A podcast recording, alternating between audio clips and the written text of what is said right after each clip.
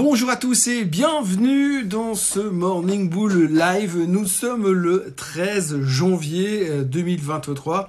Euh, Alors euh, le vendredi 13 janvier, hein, ça vaut la peine d'être signalé quand même ce matin, euh, puisque des fois ça fait très très peur sur les marchés financiers, mais là je vous rassure, tout va super bien. pour la première fois de l'histoire, non, là j'exagère un tout petit peu, mais il faut quand même reconnaître une chose, c'est que hier, eh bien, les analystes financiers, la finance mondiale a mis en plein dans le mille.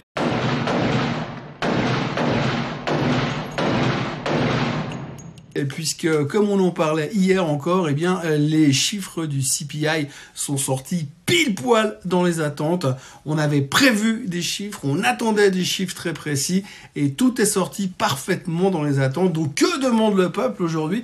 Puisqu'évidemment, il semble évident que dorénavant, l'avenir est rose, 2023 ne pourra que monter, et puisque finalement l'inflation est maîtrisée, la Fed est aux commandes, il reste plus qu'à que maintenant, finalement, les banquiers centraux comprennent que l'inflation n'est plus un problème, que l'emploi, ça va super bien, et que donc, du coup, on se directement vers un soft landing, et que tout va bien se passer. Donc maintenant, on peut arrêter de parler de jumbo rate quand on parle de hausse des taux, tous les, euh, tous les meetings de la Fed. Tout va bien. Euh, la finance mondiale a repris les commandes. Il reste plus qu'à que la Fed nous comprenne finalement. Bonne journée quand même.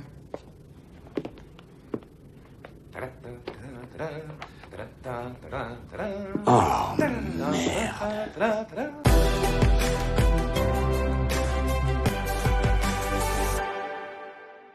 Donc ce qu'il faut retenir, c'est qu'après 30 euh, ans euh, de carrière, plus de 30 ans de carrière en ce qui me concerne dans le monde merveilleux de la finance, j'ai beaucoup beaucoup critiqué euh, les analyses, j'ai beaucoup critiqué les stratégistes en disant que souvent ils étaient très faux, régulièrement ils étaient à côté de la plaque, on l'a vu plusieurs fois récemment encore sur les chiffres de l'emploi, mais il faut quand même savoir reconnaître ses erreurs et constater le fait que finalement des fois ils sont justes.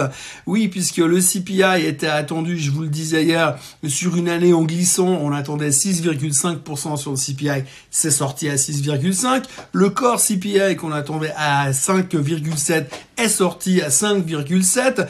La seule petite mauvaise surprise, ou en tout cas où on a raté euh, le, centre de la cible finalement, eh bien c'était euh, le, le, CPI sur un mois. Donc on est passé, on attendait zéro variation et on passe, on baisse de 0,1%. Enfin quoi qu'il en soit, ça va dans la bonne direction. L'inflation est en train de ralentir. On est en train d'arriver à des niveaux où finalement tout va bien se passer et que c'est exactement le plan idéal pour qu'on espérait avoir finalement puisqu'on se disait ben, si l'inflation réduit gentiment et que quelque part l'emploi continue à rester très très fort et qu'on n'a pas un ralentissement économique massif, eh bien du coup, eh bien on peut espérer avoir une, une économie qui se calme, qui se reprend et qui finalement va pouvoir se reconstruire gentiment, peut-être même sans passer par la case récession. Et puis dans le pire des cas, on a quand même l'impression un petit peu qu'aujourd'hui la case récession, on l'a acceptée, peut-être même qu'elle est déjà pressée dans les dans les indices selon certains experts. Oui, parce que depuis hier, vu qu'on a pris une confiance de malade mental depuis les publications euh, des chiffres du CPI, eh bien tout le monde revient avec euh, une hausse assurée en 2023, une confiance totale. Bref, on a l'impression que tout a changé, que tous les problèmes sont réglés et que tout va pour le mieux dans le meilleur des mondes. Et c'est plutôt une bonne nouvelle, bien évidemment, sur les marchés financiers, mais il y a des fois, on a un peu l'impression quand même qu'on va un peu vite en besogne et que tout n'est pas encore réglé. En tout cas, ce qu'il faut retenir et ce qu'il faut regarder, c'est regarder déjà, euh, parce qu'on parle finalement d'inflation et on se dit ça va mieux, les chiffres vont mieux, ça ralentit. C'est surtout aussi à cause du fait que le pétrole a baissé, que la pompe ça baisse beaucoup, que les loyers sont en train de ralentir également aux États-Unis. Par contre, ce qu'il faudra quand même regarder et faire attention, c'est regardez-moi ce chart. Alors le graphique que vous avez sous les yeux, c'est finalement euh, les changements des prix à la consommation sur 12 mois. Alors là, vous avez une liste de prix quand même qui ont bien monté. Alors on a déjà parlé du prix des œufs. Hein. Les œufs euh, sont extrêmement euh, volatiles en ce moment, puisqu'on est passé à pratiquement 60% de hausse sur 12 mois. Vous avez le beurre et la margarine qui a plus de 30%, la salade qui a plus de 20%. Enfin bref, vous voyez quand même qu'il y a pas mal de choses qui montent. C'est vrai que certaines choses, on peut s'en passer largement et on peut se dire, c'est vrai que si on peut se passer des saucisses de Francfort, même si elles ont pris 15%, c'est pas une catastrophe. Bref, il y a pas mal de, choses qui montrent quand même, ce qui montre quand même qu'au niveau de la consommation directe, eh bien, euh, ça fait quand même un petit peu mal à certains points. Mais il n'y a pas que des mauvaises nouvelles. Parce que si vous regardez le chart qui se pointe maintenant sous, les yeux, sous vos yeux, eh bien c'est le chart le même, mais pour ce qui a baissé. Hein. Donc le téléphone hardware a clairement s'est effondré de plus de 17%. Les télévisions sont en baisse. Bon, en même temps, vous achetez moins souvent des télévisions que vous achetez des œufs. Euh, les voitures d'occasion sont en baisse, les PC sont en baisse, le jambon, enfin le bacon est en baisse, euh, le veau, le, beau, le, le, veau et le bœuf également sont en baisse. Bref, vous voyez quand même, il y a quand même des choses qui baissent et ce qui compense un petit peu tout cela. Donc effectivement, euh, si on regarde en détail par rapport à ces chiffres-là, eh bien on a l'impression que d'un côté vous avez une amélioration au niveau de l'inflation, de l'autre côté vous avez quand même des prix qui posent encore un peu problème au niveau de la, la consommation directe. Mais ce qu'il faut retenir surtout, c'est qu'aujourd'hui, eh bien, euh, les marchés sont hyper confiants. Euh, on a vraiment ce sentiment très positif d'ailleurs, euh, comme quoi l'inflation est sous contrôle et que la période de grosse hausse des taux comme on a eu ces derniers mois, eh bien, est plutôt derrière nous. C'est en tout cas ce que les, les, les stratèges anticipent et c'est en tout cas ce qu'ils vont devoir faire les banquiers centraux. Les banquiers centraux vont devoir maintenant nous montrer qu'effectivement les choses vont vers le mieux. Donc on va devoir parler peut-être de hausse des taux, oui, mais à coût de 0,25 et plus de 0,5 ou de 0,75. On va également devoir euh, parler potentiellement à un moment donné de changement de direction, de pivot, de dovishness. Alors pour l'instant, sait bien que la Fed a clairement exprimé qu'il fallait pas non plus voir ça à très court terme nous, on le voit à court terme, mais la Fed a quand même dit plusieurs fois qu'il fallait plusieurs mois réguliers de baisse de l'inflation pour qu'on puisse commencer à se rassurer. Mais nous, en tout cas, au niveau des marchés financiers, depuis hier, on a pris une confiance comme ça. Euh, peu importe ce que pense la Fed, et on est plutôt convaincu euh, d'avoir raison et de se dire que finalement, l'avenir est plutôt rose.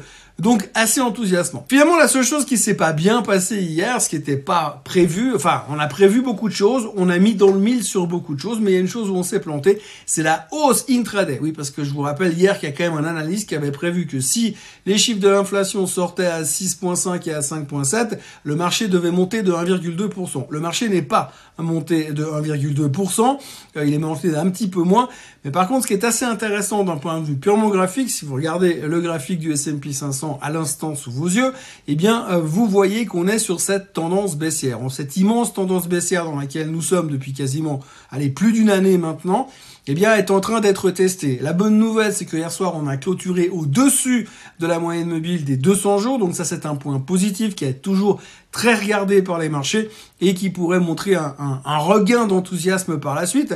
Si on revient un petit peu dans le passé, on se souvient que le Dow Jones a cassé sa tendance baissière récemment, que maintenant le S&P est en train de le faire. Alors pour la casser pour de vrai, on va dire que ce serait pas mal d'avoir une clôture au-dessus des 4050 sur le S&P 500. Euh, tant que cela n'est pas fait, eh bien, on pourra pas vraiment dire qu'on a cassé la tendance baissière. Mais si on arrivait à faire ça, ça voudrait dire que les choses vont pour le mieux. Alors, on n'est pas monté des 1,2% qu'on attendait euh, qu'on attendait depuis quelques semaines, puisque JP Morgan nous l'avait annoncé pour ne pas les citer. Euh, mais on est quand même monté un tout petit peu. Et le Nasdaq, hein, qui est sa cinquième séance de hausse consécutive. Alors pour l'instant, le Nasdaq monte un peu plus que le reste, parce que comme d'habitude, c'est beaucoup plus volatile. Mais par contre, ce qui est assez intéressant de voir, c'est que probablement c'est aussi celui qui va accélérer très fort derrière, une fois qu'on aura euh, l'impression que la phase de hausse de taux est vraiment terminée. Et alors le jour où le pivot sera d'actualité, alors là le Nasdaq devrait finalement exploser et rattraper finalement le S&P 500 et le, Dow Jones. Si on continue dans cette tendance, si on veut être un petit peu négatif, on peut aussi se dire on va buter contre la tendance et on va redescendre encore une fois bien plus bas, chercher euh, des points négatifs. Mais la bonne nouvelle pour l'instant, c'est qu'on a l'impression que la progression, la baisse de l'inflation est plutôt progressive et que certains commencent à en tirer des conclusions en se disant forcément dans quelques mois les choses vont aller beaucoup mieux et on peut s'attendre à une inflation normale à la fin de l'année. Alors, on verra.